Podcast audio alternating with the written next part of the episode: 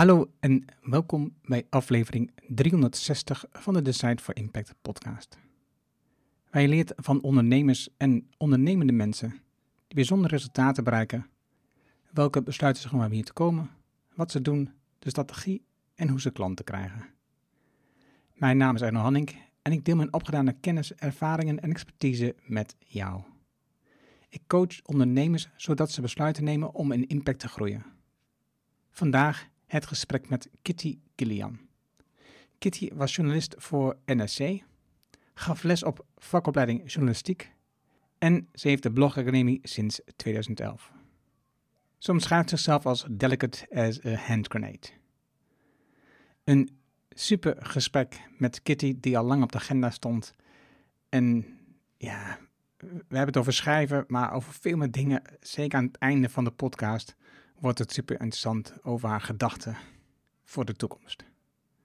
Laten we beginnen. Welkom bij Decide for Impact, de podcast waarin je leert van ondernemers en experts die een positieve, duurzame bijdrage leveren aan mens en omgeving. Met persoonlijke verhalen die je helpen om impactbesluiten te nemen voor jullie bedrijf. Dan nu, jouw business coach, Engel Halling. Welkom in de nieuwe podcastaflevering, dit keer met Kitty Gillian. Welkom Kitty. Uh, dankjewel. Ja. Dank je. Een gesprek wat al langer in mijn um, gedachten al had moeten plaatsvinden, had kunnen plaatsvinden en het nooit gebeurd is. En ik weet niet precies waarom. Uh, maar ja, nu ben ik blij dat je... Je weet het wel, Erno. Oh. Want je vond me eng. Ja, maar dat wou ik niet herhalen.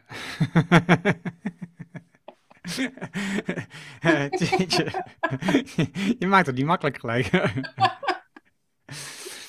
maar ik weet ondertussen dat je niet eng bent en jij vertrouwt me ondertussen ook, dus dat scheelt. Um, ik heb jouw dingen, zeg maar, je, je cv en zo te lopen je website. Veel artikelen van je gelezen, ook heel veel dingen natuurlijk niet gelezen. Maar jij zei op een bepaald moment ook wel van, dus, ik heb eigenlijk gewoon alles gedaan wat heel normaal lijkt voor het werk wat ik doe uh, want ik zat de schoolkrant en al dat soort dingen deed ik allemaal. En uiteindelijk ging ik journalistiek studeren. En het is allemaal logisch wat je dat gedaan. Voor wat je eigenlijk nu doet. Maar was dat ook. Had je toen je zo jong was en schoolkamp, had je ook het gevoel, ik ga, ik ga de journalistiek in? Weten mensen wel wat ik doe of zet je dat erbij in een tekst of zo? Nou, begin maar dan. Ik geef, als je, ik geef uh, schrijfles. Ja, je, geeft nu schrijfles, maar je, je, je schrijft en je, hebt, je was journalist heel lang. Ja, ja, nee, ik, en, nee, nee, en wat ik eigenlijk doe is, uh, ik geef, uh, ik zal even kort zeggen, ik geef les op, ik geef training voor schrijvers die al heel goed schrijven. En ik zeg dat, tegenwoordig zeg ik van, ik leer de laatste 20%.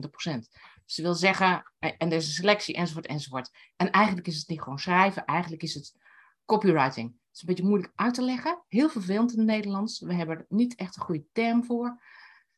En het is eigenlijk een mix van wat ik zelf geleerd heb in mijn leven. En dat is, ik ben gewoon begonnen als journalist. Ik kan ook wel een beetje fictieachtig schrijven, een beetje columnachtig. Mijn eigen verkoop doe ik ook, hè, dus copywriting. En een mix daarvan geef ik. Maar dat is natuurlijk, al het schrijven is een mix van, van alles. Dus, afijn, laten we, het, het voor nu een beetje scharen onder het kopje copywriting. Maar dan niet de hele harde verkoopachtige kant, maar meer de stilistische, grappige contact maken kant met je, met je klant. Dat. dat en, dan, en daarnaast heb ik ook een cursus voor mensen die niet meteen die cursus doen waar een selectie voor is en zo, maar gewoon een beginners-bloggerscursus. Want ik ben begonnen als blogacademie en het, het ging zo dat ik ik, heb, ik was gewoon zo'n kind dat altijd dat niet helemaal erbij hoorde, weet je wel. Een introvert, dus altijd veel gelezen. En natuurlijk veel troost en ook intellectuele input gehaald uit boeken als kind. We hadden best wel een saaie gezin. Niet met me, maar mijn ouders. Dat vinden wij zussen allemaal hoor. Dus wij moesten ergens onze inspiratie vandaan halen. Maar goed, en, uh, en, dus, en toen op mijn tiende kreeg ik het dagboek van Anne Frank van mijn moeder. Want ze gaf me altijd heel goede boeken wel. En toen dacht ik, oh, je kan ook dus uh, schrijver worden nou ja, niet, weet je wel, met Anne Frank is het een beetje een moeilijk verhaal. Die zou ongetwijfeld schrijver zijn geworden als ze had doorgeleefd. Niettemin was zij toen op mijn tiende meteen een rolmodel. Maar, maar ik heb vond altijd dat ik nooit veel fantasie had. Dus uiteindelijk ben ik journalistiek gaan doen. En ik heb dat ook de hele tijd gedaan. En maar toen ben ik ook al vrij snel les gaan geven. En dat lesgeven is uiteindelijk wat ik, waar ik met de blogacademie natuurlijk op.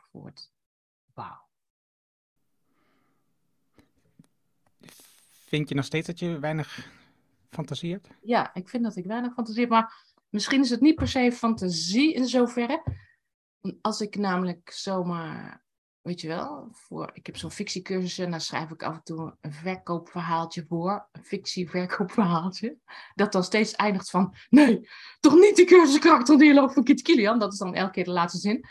En, dan, en dat komt er eigenlijk altijd vrij makkelijk uit. Dus ik kan het wel, maar dat zijn hele korte verhaaltjes. En uh, ik geloof eigenlijk meer dat het is dat ik niet zoveel zitvlees heb. Niet zo'n grote spanningsboog. Dus ik heb nooit, ja, ik heb nooit echt een, weet je wel. Ik denk niet dat, nooit dat ik iets langer heb geschreven dan 1500 woorden, ook als journalist of zo. Behalve voor mijn studie en dat soort dingen. Maar als, als, zoals ik het tegenaan kijk, als je toch 100 dagen 1500 woorden schrijft, heb je gewoon een boek van 150.000 woorden, uh, bij wijze van, hè, voor duidelijkheid. Maar, ja, maar dan moet je een overkoepelend plan hebben, een strategie. Ja. Het, ik, uh, misschien is het ook gewoon zo dat ik daar gewoon nooit de ambitie toe voel. Mensen vragen al jaren aan mij, moet je niet een keer een boek schrijven? En dan roep ik altijd alsjeblieft niet. en het is ook zo dat ik heel graag lees. Ik lees net zo graag als dat ik schrijf. Misschien nog wel liever. En er zijn zo ongelooflijk veel goede boeken die ik nog niet gelezen heb. Ik geloof dat ik dat liever eerder doe. Als je, als je echt, als je, een roman, als je het daarover hebt, hè? want een fictieboek is weer een ander verhaal. Ik heb verder niets toe te voegen aan wat er ook alleen maar blog staat en zo. Dus over... Maar uh, ik heb niet het gevoel dat ik een boodschap heb die de wereld zo nodig moet weten, die ik in een fictieboek kan stoppen. En ik heb ook niet het gevoel dat ik daar intelligent genoeg voor ben. Zelfs, want ik vind dat je heel. Goede schrijvers zijn heel intelligent. En. Weet je wel, het is. Ja. Je hebt een soort, een soort, een soort denkenwijze nodig die ik niet heb. Ik ben heel nuchter en ik maak overal een grap van. Dit is toch wel wat anders dan ik ervaar als ik jouw artikel lees. En dat je veel leest, dat is duidelijk. Pas heb je een artikel geschreven en heb je, weet niet heel veel boeken, maar je hebt heel veel boeken in één zin samengevat. Ja, dat was een beetje een grap, hè? ja, maar dan nog. Zo'n stijloefening. Dan had ik, eh, eh, maar nee, dat was een beetje een grap, Erno. Dat is 25 zomerboeken in één zin of zo. Want het is gewoon leuk om een om een boek in één zin samen te vatten en om dan een heel andere samenvatting te geven als die normaal gegeven wordt. Ik doe heel vaak van die, als ik, zeker als ik niet helemaal weet wat ik nou weer zal gaan schrijven, doe ik vaak een stijloefeningetje. Gewoon om mezelf te dwingen om iets, iets te doen. En dan, ik ga altijd de draak met dingen steken. Als ik naar je stukken kijk die je schrijft, en dit was een vat, maar gewoon sowieso veel eh, stukken die je schrijft, dan denk ik, ja, je bent, je bent super intelligent. Nee, je hebt een bepaald soort uh, je, je hebt. Maakt ook niet uit. Intelligent, je hebt intelligent en intelligent. Het gaat erom wat je ermee doet. Andere is, ik heb een heel slecht geheugen. Dat is echt een grote handicap. Niet dat je daarom niet een boek kan schrijven. Maar op een of andere manier, hoe groter je geheugen is, hoe meer je hebt om uit te putten. En ik denk dat, ik denk dat die schrijvers, die, die echte grote schrijvers die wij allemaal bewonderen, die hebben echt een, eh, denk ik, een, een een gigantisch archief met observaties in hun hoofd. Nou, misschien dat ik dat ook wel weer zou hebben hoor, want dat is weer een ander soort. Nou ja, dit, is een beetje heilloze weg. Oké, en wie is dan. Wat zijn dan bijvoorbeeld twee of drie schrijvers die, die jij aanbiedt, die, waarvan je zegt die schrijvers hebben... die ik echt goed vind, die we. Ja, uh, nou, uh, ik hou heel erg van mensen als Dostoevsky, dat soort. Tolstoy. Vind ik echt geweldig. En. Uh, ik hou erg van al die 19e eeuwse Engelse schrijvers. Jane Austen. Vooral. En, uh, maar ook mensen als, uh, nou moet ik al die namen mee onthouden. En ik heb zo slecht geheugen dat ik zelfs van mijn favoriete schrijvers zo soms de namen even niet meer kan onthouden. Wives and Daughters is zo'n geweldig boek van Gaskell, Elizabeth Gaskell. Dat soort mensen. Nou ja, goed, eh, ik noem nou zomaar wat. En van de, van de modernere schrijvers ben ik dol op eh, mensen als Anne Tyler. Je hebt een hele warme, mild ironische manier van over familie schrijven. Maar goed, het gaat dan weer ook over stijl en type observaties. Dat gaat allemaal over vrouwenlevens. Nou, dit is helemaal, helemaal niet interessant voor jou luisteraar. Nou, dat, dat, zeg jij, maar waar, waar want je, ik probeer even de link te maken, want waar je in het begin over had, dat je het verschil wat jij aan, aan, aan training geeft, is het verschil tussen schrijven en copywriting, wat je benoemde. En ik, ik denk dat sommige mensen vinden wel dat ze aardig kunnen schrijven, maar de meeste mensen kunnen, kunnen gewoon niet echt goed copy, kunnen niet echt goede copy schrijven. Die zijn niet in staat om. Of gewoon schrijven. Weet je, dat is het punt. Het is gewoon eigenlijk allemaal schrijven. En als je het, als je het met het ene doel doet, is het copywriting, met het andere doel is het journalistiek. Dus laten we het maar voor nu even gewoon schrijven noemen. Want spraakverwarring is altijd hinderlijk. Maar als je als ondernemer wilt dat mensen iets met je, met je werk gaan doen, dan is het handig dat je, nou, dat je dat zo opschrijft dat mensen werkelijk actie ondernemen. En dat is wel iets wat jij, wat dat, jij en, dat is, en dat is in feite copywriting. Ja, en dan, maar dan zit ik weer in een specifieke hoek. En dan heb je weer die twee trainingen.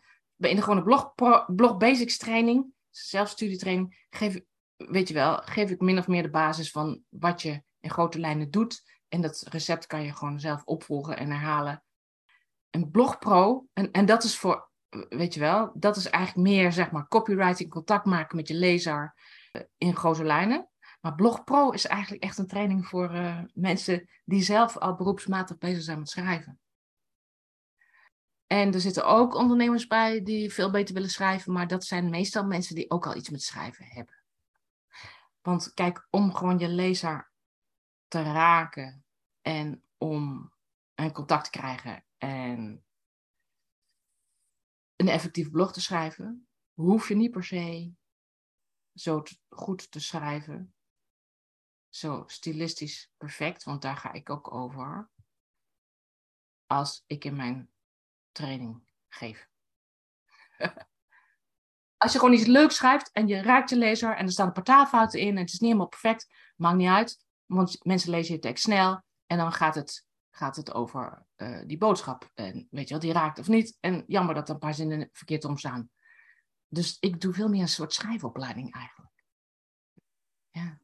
Voor tekstschrijvers en copywriters. En, en mensen die heel erg van schrijven houden. Onder, dat is een apart type, een bepaald type ondernemers. En dan ook weer vaak dienstverleners die ook zelf heel erg, die graag hun teksten gebruiken voor klantenwerving. Ja, ja. En als je, nu stel ik een hele flauwe vraag natuurlijk, maar, want je, hebt het, je, helpt mensen om, om, beter te leren schrijven, maar waarom noem je het dan blog pro, blog basic? Omdat ik in, uh, in 2011, toen ik begon, was blog hartstikke hip. En dus daarom heette het toen de blogacademie. Dat is nu een hele suffe naam. Dus ik heb deze zomer heel erg over mijn marketing nagedacht. En een van de dingen is, ik denk al jaren, ik moet die naam veranderen. En dan roepen al mijn mensen, die, vrienden die iets in de online marketing doen, niet doen, niet doen, niet doen, want je bent een sterk merk. Sterk merk moet je nu veranderen. Uh, en dus daar luisterde ik altijd naar. Maar langzaamaan denk ik dat die naam voor mensen die mij nog niet kennen, die is gewoon niet zo hip meer. De bloggen is niet meer zo hip, net zoals Facebook niet meer zo hip is. Dat zei Chris Kolen laatst tegen mij. Daar had hij helemaal gelijk in. En hij zei ook, je, zou, je moet het veranderen. Maar ik ben 62 en ik ga nog een paar jaar door. En ik, zei, ik zie er erg tegenop om een andere naam te verzinnen. En dan, en dan ook nog uh, de hele website om te moeten gooien. En al die filmpjes en alles wat ik... Want ik heb natuurlijk drie websites. Ik heb een gewone website en een forum waar cursussen het huiswerk in plaatsen. En een leswebsite waar de lessen online staan.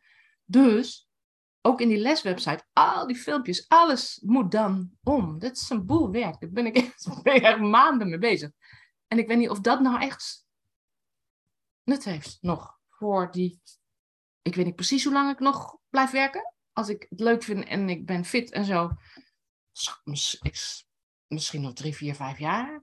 Als ik het helemaal zat ben, misschien nog maar twee jaar. Ik kan het echt nu niet helemaal zeggen.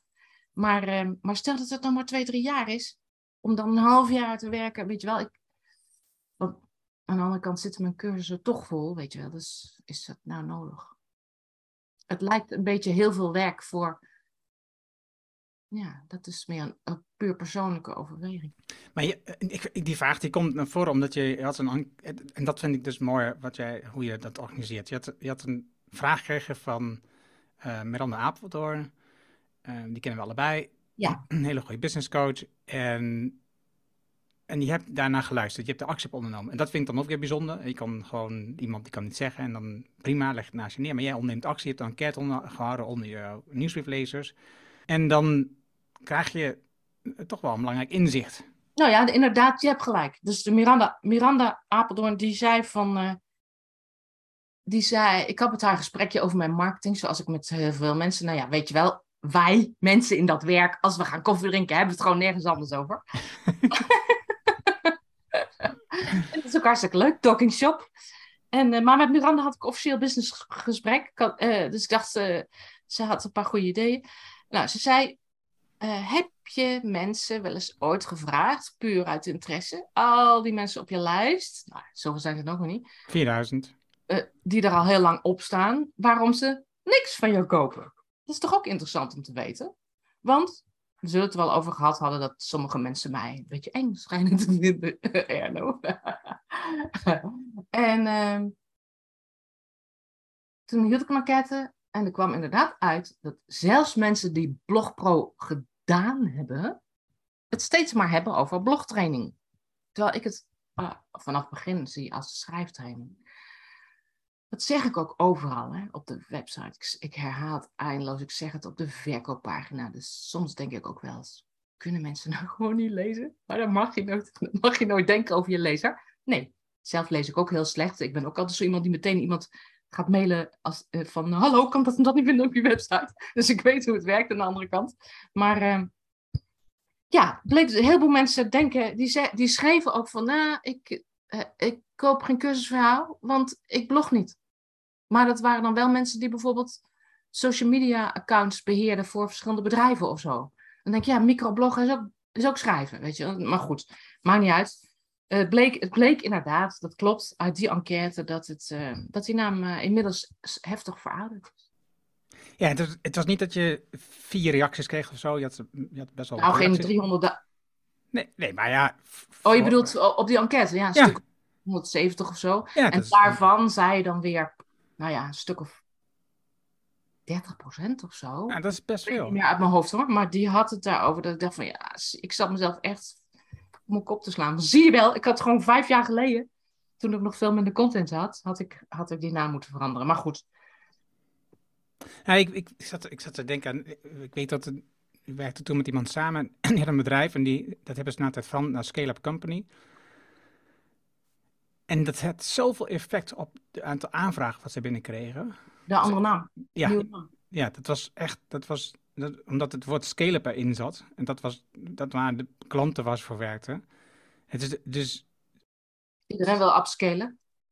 Nou ja, en, dus dat is het, punt is gewoon dat dus ook zo'n naam, ondanks dat je natuurlijk in jouw uh, omschrijving vertelt dat het gaat over schrijven, dat je leert schrijven, dat mensen toch die naam onthouden. Dat is, dat is de trigger die ze hebben. Dat is ook zo en ik weet ook dat het, uh, ik weet ook dat het fout zit. Want ik weet dat je compleet helder moet zijn. En als je je eigen naam moet uitleggen, ben je echt helemaal verkeerd bezig. Dat zeg ik tegen iedereen. Maar ik zit gewoon,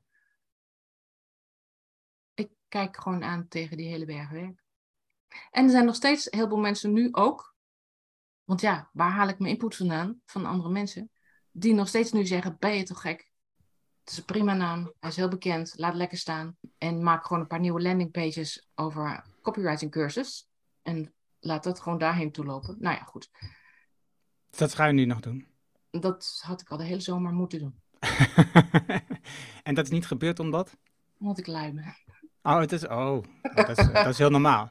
Moet ik vandaag dan eindelijk maar eens gaan doen of zo. Maar het, is niet, het is niet uitstelgedrag dat je denkt van... Ja, uitstelgedrag, luiheid. Okay. Nee, ja, maar luiheid vind ik wat anders. Het, het is ook nou ja, uitstelgedrag dat je spannend vindt. In eerste stand gewoon... Uh, dit is veel werk, een uh, verkooppagina schrijven. En dan is er altijd nog wel iets anders. Ik ben gewoon uh, net zo lui als iedereen. volgens mij is iedereen hartstikke lui.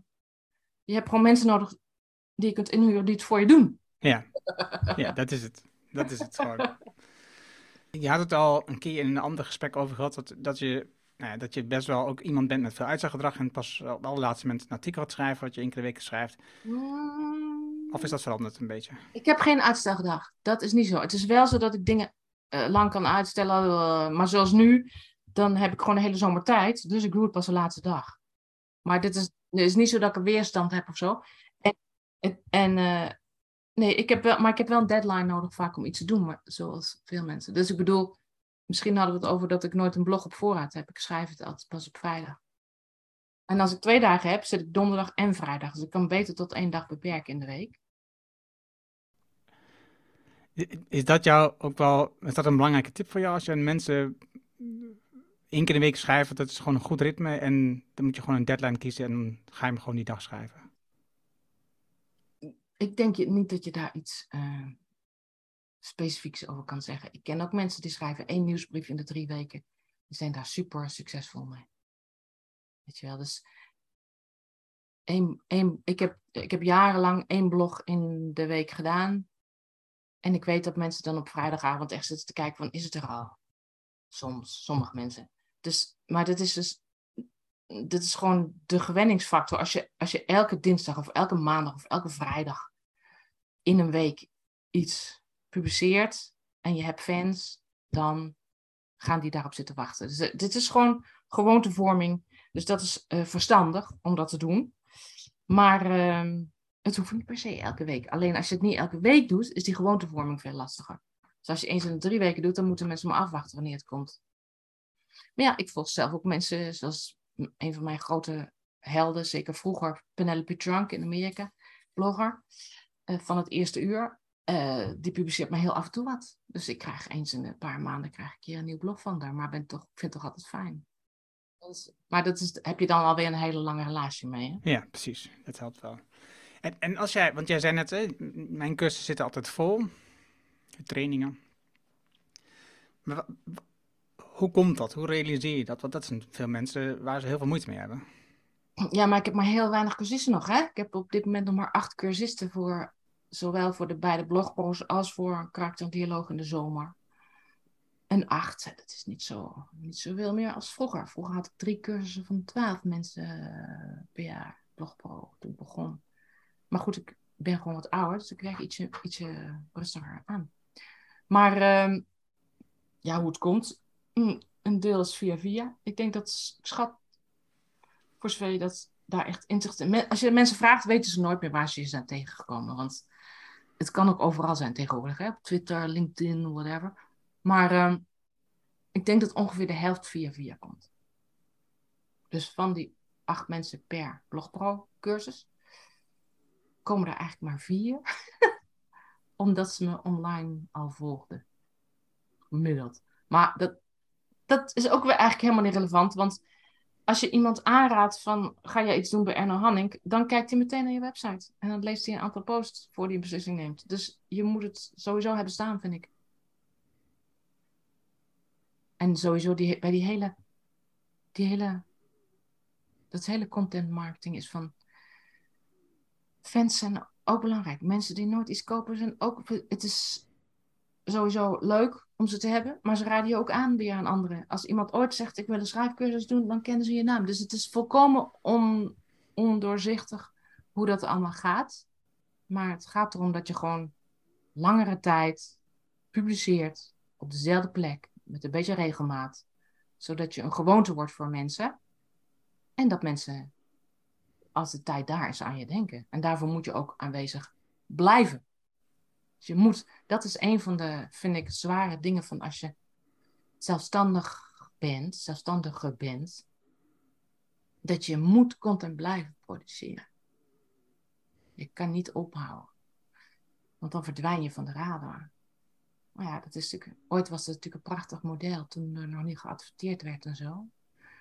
maar na tien jaar eh, wordt het wel eh, zwaarder.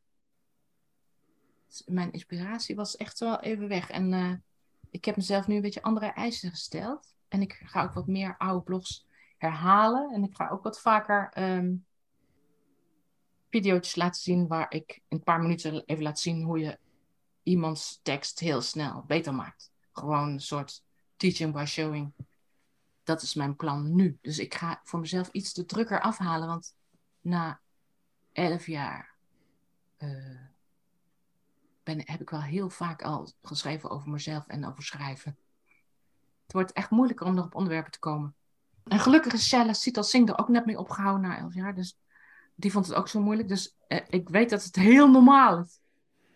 Wat je net zegt, is een heel belangrijk inzicht. Wat veel mensen zich niet realiseren. Is dat je. Het is, waar veel mensen aan beginnen is. Op een bepaald moment is, is content ergens op een manier maken. Dus beginnen of een podcast of een videoserie of wat dan ook. Of uh, ze gaan wat schrijven. En dan doen ze een, tijdje en dan stopt dat weer. Dan vinden ze het moeilijk en uh, neemt de, de, andere werk neemt het over. En, en of je nou zelfstandige bent of bijvoorbeeld de CEO van een groter bedrijf, maakt allemaal weinig uit. Maar wat je ziet is dat ze een bepaald moment hebben ze motivatie om content te maken, een bepaalde urgentie, een bepaalde drijf om dat te doen. Dat duurt een tijdje en dan stopt dat weer. En dat, dat werkt gewoon niet. Nee, dat is uh, verloren. Dat is ongeveer wat ik op Instagram doe. af en toe denk ik, ik moet toch eens wat met Instagram. Maar dan ben ik er. Ik, vind, ik heb zo'n hekel aan Zuckerberg, dus ik heb sowieso al. En aan de hele Facebook-club. Hè. Ik zit niet op WhatsApp, ik zit op Signal. Ja, op Facebook zit ik wel, omdat er één groep is, een Amerikaanse groep, over sokkenbrei, uh, antieke sokkenbreimachines. En ik heb er ook in. En dat is de enige plek waar je goede informatie haalt. Dus dat is de enige reden dat ik helemaal met alleen maar een plaatje van een sokkenbreimachine op Facebook zit. En, en er staat overal bij, volg mij niet, want ik zit hier niet. maar goed, bij Instagram hetzelfde. Ik heb het meerdere keren geprobeerd en dan ergert het me weer zo. Ja, dus ik weet hoe dat voelt. En, uh, maar je, het, is, het is verspilde tijd als je het maar af en toe doet en op, erop en eraf gaat. Je moet, uh, zeker als het gaat over bloggen. Kijk, en dan nog, hè, als je, als je blogt of als je een nieuwsbrief hebt ergens, whatever, je moet het gewoon twee jaar volhouden. En dan pas krijg je meer succes dan anderen. En in het begin gaat de groei verschrikkelijk langzaam. Dus de eerste, als je helemaal terugkijkt naar de allereerste blogs van de Blogacademie, staan allemaal van die grappige blogs van hoe je een miljoen bezoekers krijgt. En allemaal dingen die, toen waren we met z'n drietjes die een beetje getest hebben en zo. Werkt allemaal van geen meter. Iedereen doet waarschijnlijk die dingen in het begin. Wij vonden het toen heel geestig. Maar het is gewoon, het gaat pas op een gegeven moment, krijg je pas tractie via de zoekmachines. Ik denk dat je tegenwoordig op dit moment voor business to business, wat ik toch ben, ik heb eigenlijk allemaal zelfstandigen bijna allemaal die bij mij komen, dat je op LinkedIn eigenlijk het beste zit. Nu. Om snel een mensen te vinden om snelle lijsten op te bouwen, moet ik zeggen. Want daar gaat het uiteindelijk om. Hè? Ja, maar dan duw je ze naar je website. Nou, duwen, duwen, dat vind ik ook zoiets. Help eh, je ze naar je website. Ja, en een funnel hou ik ook al niet van. Dat je, dat je ze in een fuik laat zwemmen. Hallo? Een funnel is een fuik, hè? Maar, uh, of nee, dat is een trechter. Sorry, trechter, maar goed. Maar nee. Voelt uh, als een fuik. Dat is een, ja, het voelt als een fuik. Het is ook een, maar goed, nee, het is een, uh, ik weet het niet precies. Ik ben het nu aan het uitproberen. Ik heb altijd uh, op uh, LinkedIn gewoon mijn blog gepubliceerd.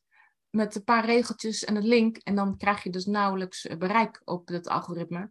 Dus ik dacht deze zomer, naar aanleiding van tips van een paar van de mensen met wie ik heb gesproken, van laat ik op LinkedIn proberen om te kijken of daar misschien makkelijker nieuwe mensen naar mijn website en mijn nieuwsbrief toe krijg.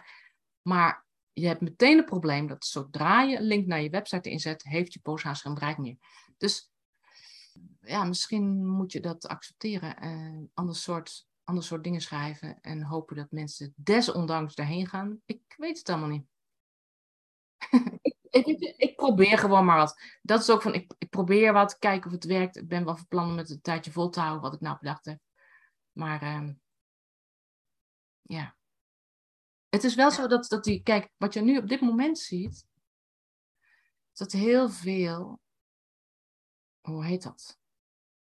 Vooral mensen die andere mensen leren om content te maken, Want dat zijn altijd de mensen die ook meteen heel veel volgers hebben. Je hoeft maar, als je LinkedIn-guru bent op LinkedIn, ja, dan, dan heb je voor je te weten 100.000 volgers. Hè? Maar die, veel van die mensen beginnen nou uh, membersites. Iedereen is er zo zat dat die social media steeds de mat onder je vandaan trekken. Dus iedereen denkt, weet je wat, ik neem dat weer in eigen hand. En, en ik vraag zo en zoveel per maand. En dan uh, abonnementsysteem. En in feite ben je dan weer terug naar waar het begon, helemaal uh, in het begin van het internet. Iedereen weer zijn eigen clubje. Waar andere mensen heen gaan. Ik moet nog zien als iedereen dat gaat doen, of dat vol te houden is. Weet je wel? Dat is waarschijnlijk alleen voor de meest succesvolle mensen een goed verdienmodel. Al die betaalde nieuwsbrieven en die betaalde membersites. Uh, ja, het is ook heel irritant. Het is net zo irritant als, als toen opeens, vorig jaar of twee jaar geleden, alle kranten achter een betaalmuur gingen. En nu zet iemand een leuke quote uit de Volkskrant online. Dan weet ik al, dan hoef ik niet op te klikken, want die kan ik toch niet inzien, want ik ben geen abonnee meer.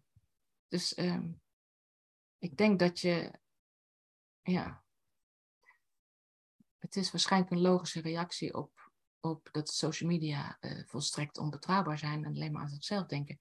Met uitzondering tot nu toe van Twitter, wat mij betreft. Op Twitter is de enige waar je nog gewoon zelf kan indelen wat je te zien krijgt. En waar je je eigen streams kan maken als je Hootsuite of TweetDeck of dat soort dingen gebruikt. En daarom is eigenlijk Twitter mijn favoriete social media, want daar heb ik het meest controle over. Plus iedereen moet lekker kort en bondig zijn boodschap geven. Maar ik vind dat op Twitter, uh, dat, je dat ik, ik heb daar veel minder reacties nu dan ik op LinkedIn heb. Dus ja, Twitter is een beetje aflopende zaak wat betreft bereik lijkt het. En, en discussies en zo. Het is een heerlijk platform om het te zijn, om met, met een gesprek te zijn, om de verbinding aan te gaan. Maar de mensen waarmee je in verbinding gaat, dat, dat neemt af. Ja, en je, het is wel een heel goed platform om informatie te winnen en om nieuwe dingen te leren en zo. Maar dan moet je ook wel echt, echt zoeken op keywords en dat soort dingen. Maar bijvoorbeeld toen net de oorlog was uitgebroken met de Oekraïne, kon je daar ongelooflijk veel informatie vinden. Dus, kijk, LinkedIn is natuurlijk puur zakelijk, hè? En iedereen zit daar maar te verkopen. En daar word ik ook wel spuugziek van. Ik hou erg van uh, kennis delen en, en dat dan de juiste mensen naar je toe zwemmen.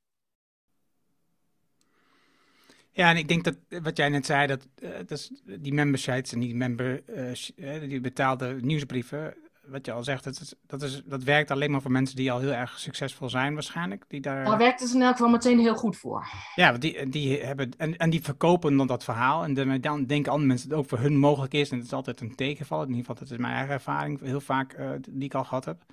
En de membership sites, ik had hem in 2002 of zo een keer.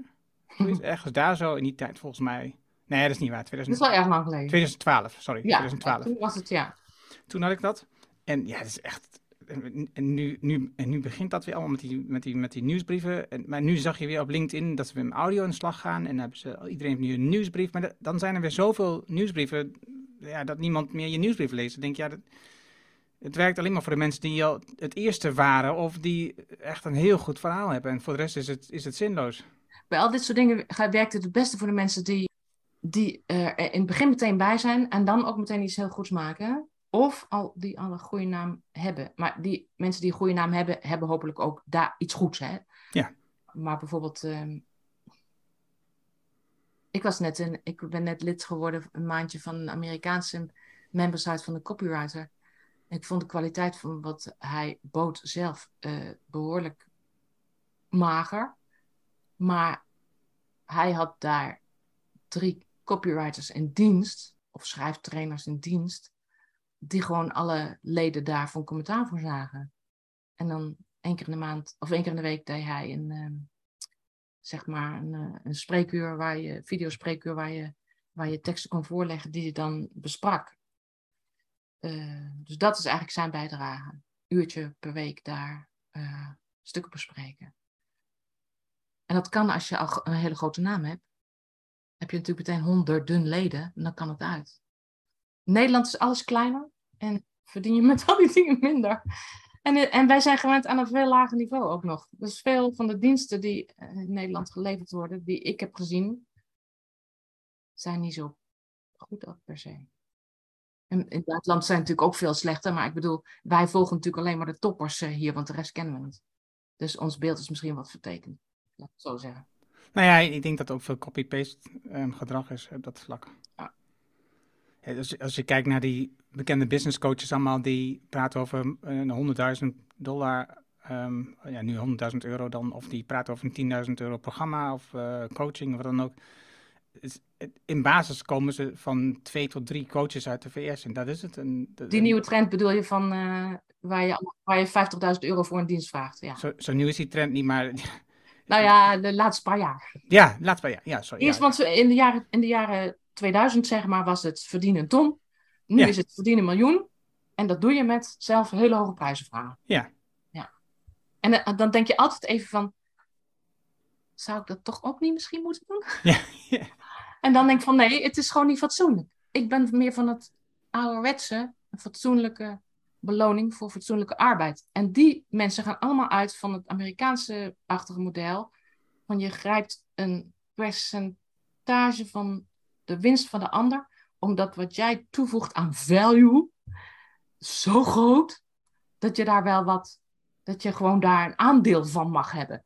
En maar ik ben het daar helemaal niet mee eens als het enige aandeel is mensen pushen om hogere prijzen te vragen.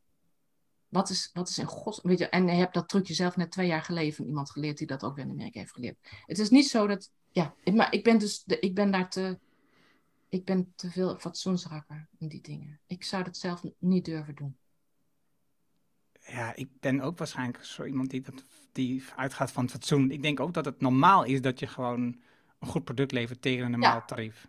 Ja, maar ik denk wel dat het zo is dat het hele funnelmodel ervan uitgaat dat je mensen lekker maakt en daar heel veel copywriting trucs eh, eh, bij toevoegt van, je weet al die, je weet al die Cialdini trucs om mensen te laten happen om betaalde diensten af te nemen eh, en dat en dat je dus eigenlijk misschien niet al te veel waarde moet bieden in het begin. En ik denk dat ik daar de fout in ga in, hun, in dat Amerikaanse model. Dus in de ogen van bijvoorbeeld de jongens van IMU of zo, doe ik het ongetwijfeld helemaal fout. Want ja, weet je wel, waarom zou je zoveel begeleiding bieden bijvoorbeeld? Als ik doe in, in mijn begeleidercursussen, dat is gewoon, eh, dat zou zij nooit doen. Zij zou dat uitspreiden over honderd dingen en dan honderd keer meer verdienen. Maar dan moet je, dan moet je die Amerikaanse, het is een beetje flauw om te zeggen Amerikaanse verkooptechnieken, maar je weet wel, die, dan moet je honderdduizend keer gaan mailen en, eh, en mensen lastigvallen. En dat, ik, ik, eh, ik, ik, ik ga er gewoon vanuit dat, ik ga er steeds vanuit dat ik mijn lezers behandel zoals ik zelf behandeld wil worden. Dus als ik zes keer een e-mail stuur van hallo, er is nog een plek in Blogpro, dan voel ik me al redelijk bezwaard. En het meeste content marketers lachen me echt helemaal uit. Maar ik, wil, ah, ik schrijf mezelf ook uit als, ik, als iemand mij twintig keer een mailtje stuurt van nou, er is nog plek, er is nog plek. Of niet, er is per se nog plek, maar van weet je wel, we hebben een geweldig aanbod en als je dit niet doet, dan laat je drie ton liggen. Dat, dan schrijf ik me uit.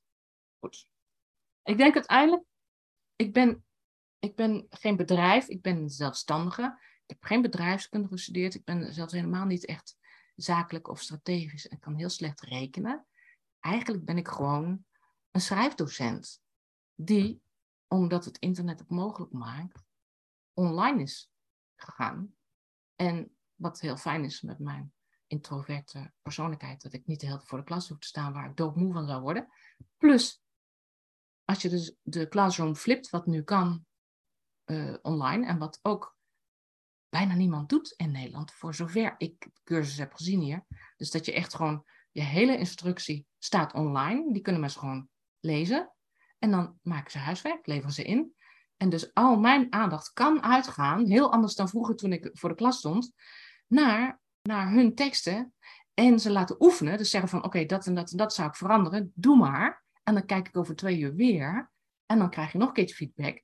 Plus, wat ook heel mooi is en wat ook kan met online lesgeven, is dat iedereen mee kan lezen.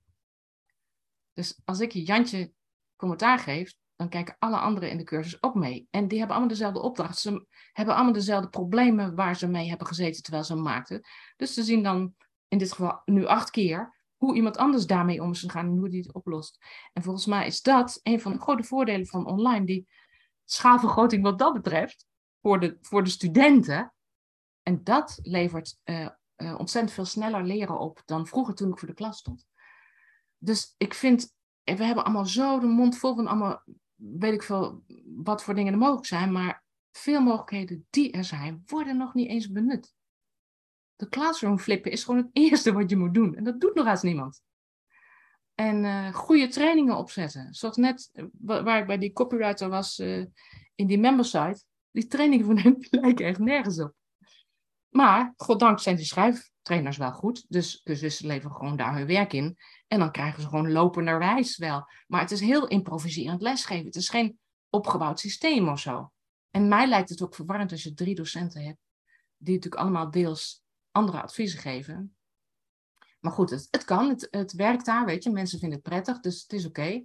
Ik denk dat mensen, daar kunnen mensen ook wel met elkaar meelezen en kijken naar wat die docenten tegen de anderen zeggen. Dus ze steken zeker veel marketingkennis ook ervan op.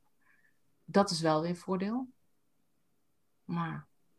Ik zit net te denken, dat flip de classroom, ik heb daar nooit zo over nagedacht op die manier zoals je het beschrijft. En uh, het is natuurlijk al een concept wat, wat al van voor corona is. Ik dacht een school in Canada of in de VS was het ergens. Maar in ieder geval, dus, het is een school, een lerares die dat oppakte. Dus het huiswerk um, is hier Um, en als je vragen hebt, kom bij mij. Ja, maar dat is het anders. Dat is die laaie manier van lesgeven die ze op middelbare scholen toepassen tegenwoordig. Daar ben ik helemaal niet voor. Ik heb het nu over puur online. Ja, ik ook. Misschien is dat... Oh, oké. Oh, tijdens corona deed het. Ja, oké, goed. Dat heb ik niks gezegd. Ja, ja, het was ja. zelfs al voor corona dat zij dat deed, die lerares. En, en, en, dus, en, het was, en het ging over een basisschool. Dus die, dus die kinderen die kregen hun huiswerk. Dat had zij dan ingesproken op de video. Dat was, dat was zeg maar wat ze. Um, dat was de kennisoverdracht. Dus dan hoeven ze dat niet te doen in de les. En had ze daarvoor de les alle ruimte om de kinderen die nou, okay, ja. nee, achterliepen dat is, of ja. voorliepen, om daarop in te grijpen. Dus heb je veel meer ruimte. Um, en het is natuurlijk wel wennen voor kinderen dat je dat dan niet in de les krijgt, dat je dat dan zelf moet doen. Dat is natuurlijk een, een ontwikkeling. Maar dat, ik denk dat dat. Um, ik, ik vind het een super inzicht nu van jou, dat je dat zo weergeeft. Ik had, ik had dat niet zo bedacht. Het is niks nieuws. Het bestond al toen ik begon. Maar Uh, ik weet niet zeker, ik ben geen pedagoog. Ik weet niet of dat goed is voor kinderen op een lagere school. Uh, maar misschien ook wel hoor. Ik, I have no idea. Maar bij volwassenen werkt het, laat ik het zo zeggen. Die, die, en dan volwassenen die heel gemotiveerd zijn om die cursus te doen. Hè? Want het is een specifiek soort mensen. Bij die schrijftraining uh, is het zo dat, het is zo dat veel mensen hebben deadline nodig om te werken. Zelf doe ik best veel zelfstudietrainingen. En als ik het een interessant onderwerp vind, maak ik die echt wel af. Weet je wel, dan wil ik het gewoon weten. Maar dat heeft niet iedereen. Ik vind eigenlijk belangrijker nog dan uh, deadline, is dat je gewoon goed nagekeken wordt. En zodat je kunt oefenen met wat je leert. Maar, maar dat gaat voor een schrijftraining. Ik heb alleen maar ervaring met schrijftrainingen. Dus ik weet niet uh, hoe dat zit met marketingtrainingen en zo. Dat is natuurlijk. Ja, als iedereen een heel ander type bedrijf heeft, een heel ander type dingen moet doen. Ik heb geen idee hoeveel variabelen daarbij komen kijken en zo. Dus, maar goed, maar sowieso, flipping the classroom is een manier van als je online les geeft, kan je dat gebruiken. En dan kan je inderdaad de vrijkomende tijd. Je je hoeft, je hoeft geen urenlang video's op te nemen waarin jij mensen toespreekt, wat heel veel mensen doen. Dat is zonde van de tijd. Want lezen gaat veel sneller. En een goed filmpje met een goed instructief filmpje gaat ook veel sneller. Maar dan, maar dan niet dat je staat te praten, maar uh, weet je wel, met, met beelden en dingen die de boodschap ondersteunen. Afijn, dat is uh, cursussen maken is weer een heel ander vak. je had het over dat je straks over dat je ooit had je drie keer twaalf mensen in de cursus, je hebt nu acht mensen in twee cursussen ben je daardoor minder gaan verdienen of heb je, dat, heb je je verdienmodel aangepast? Ik heb prijzen verhoogd. Ik wil gewoon, ik, ik, ik, wil, ik, heb, uh, ik wil elk jaar ongeveer hetzelfde verdienen. En als dat niet is, ga ik een beetje schuiven. Ik verdien ook al jaren hetzelfde. Weet je wel, het hoeft ook niet meer te worden. Nu, als de inflatie gigantisch wordt, zullen we wel weer zien. Maar nee, maar uh, ik, heb, ik heb namelijk ik geloof helemaal niet in, in mensen die van die idiote ambitie. Ik had net een uh, zelfstudiecursus gedaan bij Chris Do, die Vietnamese, Vietnamese ouders heeft hij. Vormgever, designer, die trainingen geeft in hoe je zelf weer jezelf presenteert op online media. Hij gaat een beetje zitten op het kruispunt tussen branding, vormgeving, copywriting enzovoort. Um, en die had als missie dat hij een miljard mensen wil leren zichzelf online goed te presenteren. Ja, dat vind ik echt zo achterlijk. Hallo zeg. Alsof we geen belangrijkere dingen te doen hebben in de wereld dan een miljard mensen uh, ding, presentaties laten maken op Instagram of zo, weet je wel. We staan aan de rand van een gigantische wereldcrisis op alle fronten. We zitten er eigenlijk al middenin, hij is al begonnen. En dan gaan we toch niet meer zeggen dat ons belangrijkste doel is een miljard mensen te leren vormgeven. Nou ja, goed. Zelf ga ik ook gewoon door met mijn werk hoor, maar ik vind het zo losstaan van de werkelijkheid. Ik geloof dat ook helemaal niet. Al die missies, daar hou ik al helemaal niet van. Doe, laat, maar, laat maar gewoon zien wat je doet en hoe goed je bent. En dan, dan zullen wij wel oordelen.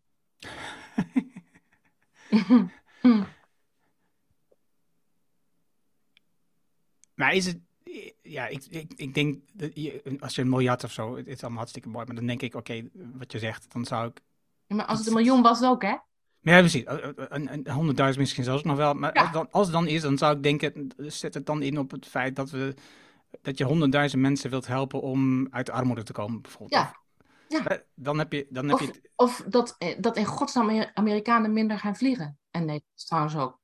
Ik ben net in Amerika geweest. Ik had gezworen dat ik nooit meer ging vliegen. Ik ben toch nog één keer gaan vliegen. Ik weet hoe slap we allemaal zijn, omdat ik naar een vriendin wou, Amerikaanse vriendin, die niet kan begrijpen dat wij niet meer vliegen, et cetera. Dus oké, maar ik ben me daar helemaal doodgeschrokken. Toen ik daar rondliep, dacht ik van, uh, het heeft helemaal geen zin wat wij nog doen, want ze doen hier alles honderd keer zo erg als wij. Zitten wij daar in dat kleine landje een beetje te mopperen.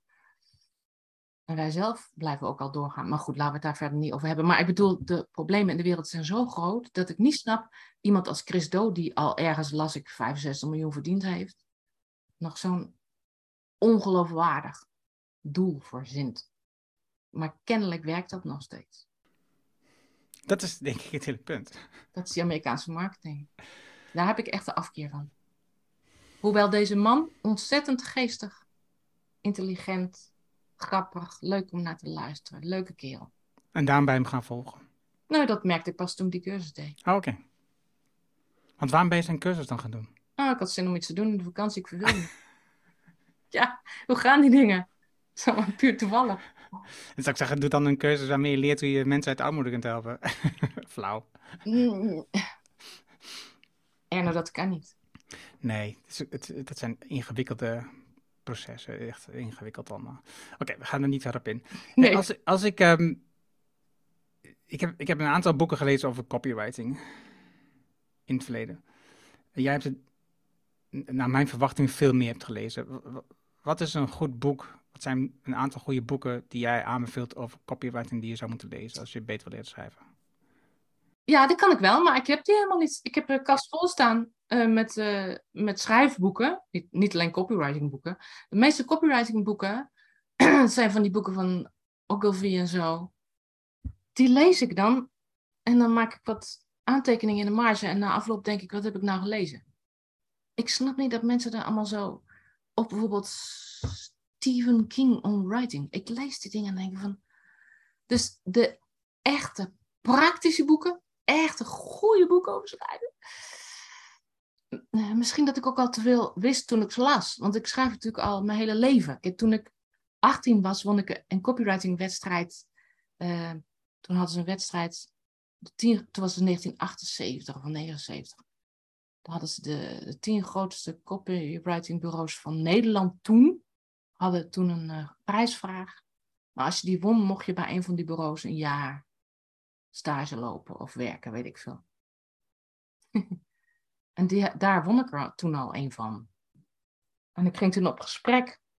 En volgens mij, ik ben een slecht geheugen, volgens mij was dat bij Martin Veldman. was die van BBDO. Iedereen die in de reclame zit, die lacht me nou helemaal uit. Maar dat ben ik dus vergeten. Maar ik weet wel dat, ik was toen 18. Ik kwam uit echt een gezin waar sociale vaardigheden niet waanzinnig ontwikkeld waren. En ik was een klein, dik propje toen, want ik had allemaal, allemaal angst voor het grote mensenleven toen weg. En ik ging daarheen en ik, ik geneerde me voor mijn eigen onhandigheid. En ik vond die mannen doodeng. Dus ik heb daar niks mee gedaan. Ben naar schooljournalistiek gegaan uiteindelijk. Doodeng vond ik ze. Maar ik kon het toen al, kennelijk. Weet je, dus ik bedoel, ik, wat dat betreft heb ik al... Heb ik al maar goed, oké. Ehm, even kijken. Uh, het beste boek over schrijven dat ik ooit gelezen heb is First You Write a Sentence van Joe Moran. M-O-R-A-N. En ik zag dat het vertaald is. Hm.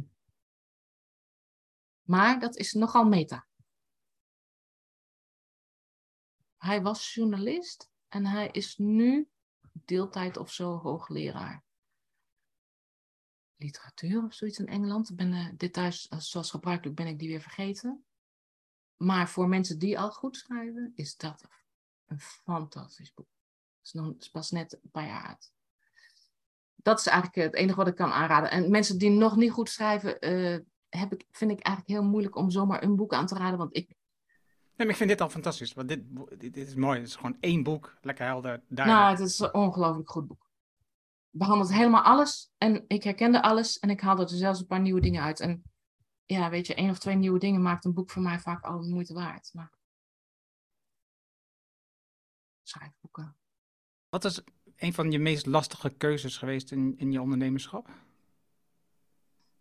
Uh, ik denk uh, dat alles moeilijk en eng is. Toen ik begon met de blogacademie in 2011, had ik geen echt werk daarnaast. Mijn man verdiende het inkomen. Ik had net tien jaar voor de kinderen gezorgd. we hadden moeilijke kinderen, dus het was hard nodig. En, uh, en die, weet je wel, die waren toen zo oud dat ik weer wat tijd kreeg. En toen hield ook die plek op waar ik destijds schrijfles gaf. Nou, lang verhaal. En, maar, maar, en ik gaf toen uh, uh, les in journalistiek voor academici. Dat was waren eigenlijk academici die de journalistiek in wilden. En, maar ik wist dat, dat die route was toen al afgesloten. De, de journalistieke markt kromp alleen maar. En bloggen was toen hip. En ik was zelf ook toen aan het bloggen.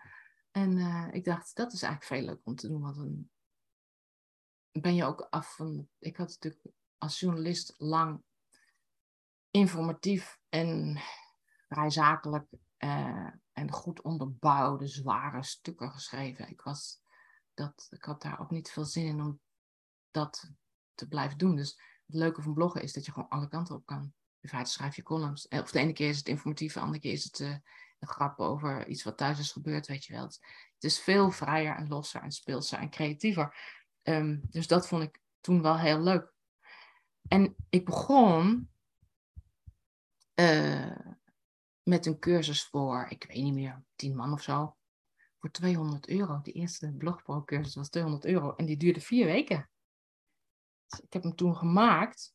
Het, het, het boekje wat nu als weggever op mijn website staat, is het allereerste wat ik ooit voor de blogacademie schreef.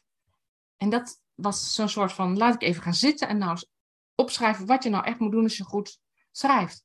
En ik vind dat boekje zelf nog steeds heel goed. Weet je wel, echt van, had ik dat maar gehad toen ik 18 was. Dus maar ja, het is veel te kort, want je hebt altijd wat meer tekst nodig om het echt in te laten zinken. Maar dat zijn die 10 gouden tips voor bloggers. Dat is geen, vind ik zelf geen flutboekje, weet je wel. Het is geen flutweggever.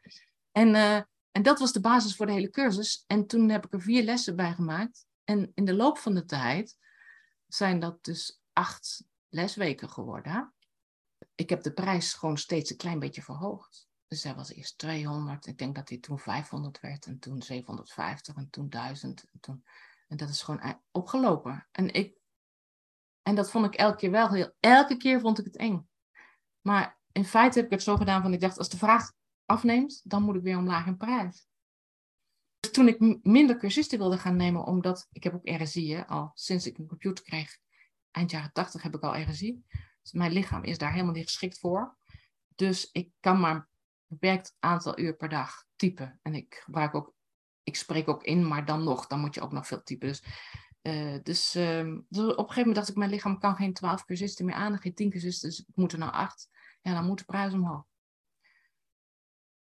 Op dit moment is er ook nog een subsidie van werktuig PPO. Dus eh, creatieve mensen die in mijn hoek zitten, die krijgen een derde van de cursusprijs terug.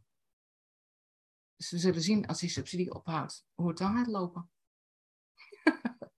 Maar dat zien we dan wel weer. Ik heb ook zoiets van, de wereld is zo onduidelijk, de economie is volstrekt onduidelijk, maar de hele wereldsituatie, zowel qua natuur leefomgeving als uh, oorlogen, et cetera. Ik heb nog nooit zo'n tijd meegemaakt als waar we nou in zitten. Dus ik denk dat niemand kan voorspellen hoe de wereld over drie jaar uitziet.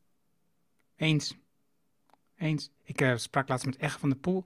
Die zei, en die, zit in, die komt uit de wereld van big data. Die zei, mensen die zeggen waar de toekomst naartoe gaat, die vertrouw ik niet. Ja, niemand weet het. En, uh, en dus ik, moet, ik zit echt met... En we krijgen, qua schrijven krijgen we AI. En ik had er net een discussie over op LinkedIn. Dat was wel grappig. Toen kreeg ik net een reactie van iemand die in de chatbot-industrie zit. En die zei, ja, binnen drie jaar ziet alles er waarschijnlijk anders uit in de content marketing wereld. Want iedereen kan teksten gaan genereren. Toen dacht ik, verdomd, het klopt. Weet je waarom? Die chatbots, die werken van geen meter. Maar alle bedrijven zetten ze in. Dus ook al werken ze niet, ze gaan ze toch inzetten. Ze gaan het gebrek aan kwaliteit zo weer op de klant afwentelen. Dat ga je ook zien. Je krijgt, gaat zoveel meuk krijgen online. Die automatisch gegenereerde teksten door uh, eh, AI, denk ik. Dat denk ik ook. Ik denk wel dat dus tekstschrijvers zeggen allemaal nu in die discussie van ja, maar dat moet je dan gebruiken. En dan kan jij als tekstschrijver de tekst opleuken. Nou, dat kan inderdaad.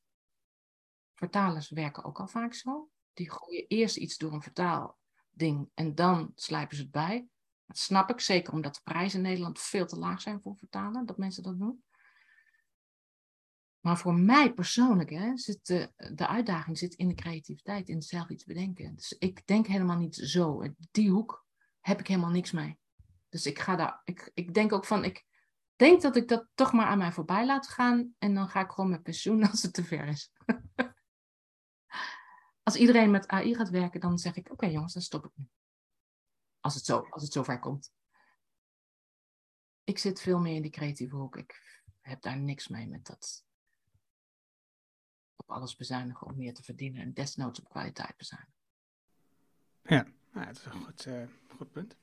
Ik denk, ook, ik denk ook dat het heel ingewikkeld is dat niet weten waar we naartoe gaan. Het ene heeft, een heeft effect op het andere. Als je, als je aan deze knop draait, hè, dus stel dat AI voor het schrijven dat dat heel normaal wordt we hebben helemaal nog geen idee wat er dan gebeurt. Weet je wel? Het kan zijn dat, dat, dat het heel slecht is. En het kan zijn dat dat iets heel fantastisch is. We hebben echt geen idee op dit moment. Nou, sterker nog, wij vertrouwen volkomen erop dat we altijd elektriciteit zullen hebben. Er elektriciteit uitvalt, ligt onze hele economie plat en hebben we geen eten meer.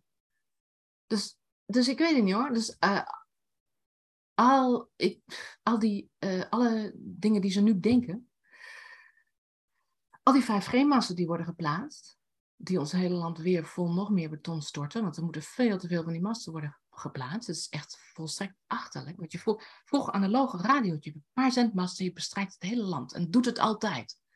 Ik geloof dat ze het nou ook niet meer gaan opheffen, want in noodgevallen heb je alleen nog maar de analoge radio. Hè? Maar dus dat wij maar door blijven denderen op die, die vooruitgang, ook online, met steeds grotere programma's, steeds zwaarder, steeds meer video. Aan de ene kant denk ik, um, het kost veel te veel energie en je hebt geen idee. Je hebt geen idee hoe het. Mensen kunnen zich niet, afgezien van de klimaatcrisis, want een paar orkanen en alles ligt ook plat. Hè? Dat hebben we allemaal nooit meegemaakt, dat gaan we ook krijgen. Maar, uh, maar flinke zonnestormen en de halve wereld ligt er ook uit. dus dat wij, dat wij daar zo op vertrouwen en dat niemand zich kan voorstellen hoe grote rampen zullen zijn als straks, wat gisteren op CNN was, half Californië onder water staat. Ja, eh, nou goed, oké. Je kan allemaal rampscenario's voor je zien, maar het, het ziet er naar uit dat er veel rampscenario's samen zullen komen. de komende jaren en dat het niet gaat ophouden. En dat is de hele vooruitgangsidee. We moeten alleen maar terug, we moeten niet vooruit. Dat is dus denk ik ook het supermooie aan schrijven. Aan dat je dus in staat bent om jouw gedachtegoed over te dragen aan anderen. Doordat zij, doordat zij jouw gedachtegoed lezen. En als je goed schrijft, dat ze daar ook werkelijk actie op ondernemen. Nou, dat is de vraag. Nou ja, wat, eh, wat is dan de vraag? Als journalist heb ik, was ik heel teleurgesteld dat ik geen enkele invloed bleek te hebben. En dat is grappig, want dat zei Shaila Singh een paar, paar weken geleden toen ze ophield ook. En Bert Wagendorp, ze hielden allebei op. Dat je dat heel snel moet vergeten dat je invloed hebt. Je kan wel je mening geven, maar dat is hetzelfde als wat iedereen... Ik maak me er zelf ook schuldig aan. Soms word ik zo kwaad dat ik op Twitter allemaal boze tweets eruit gooi. Maar het heeft geen zin. Je spuit je eigen woede, maar... En, en met, weet je wel, je doet niks. Het is niks. Het verdwijnt in de digitale duisternis. En ik schrijf ook niet meer over het klimaat, want het is niet leuk. Nee, dat, en dat snap ik. Maar ik, ik bedoelde vooral de training die jij geeft. Want die heeft nou een Oh, oké. ja. Dus een, een column uh, waarin je, je, je gal over iets spuit, dat heeft geen zin, maar daarmee verander je niets. Maar iemand helpen met een stap zetten in een goede richting, dat, dat, daarmee heb je impact. Daarmee verandert er iets.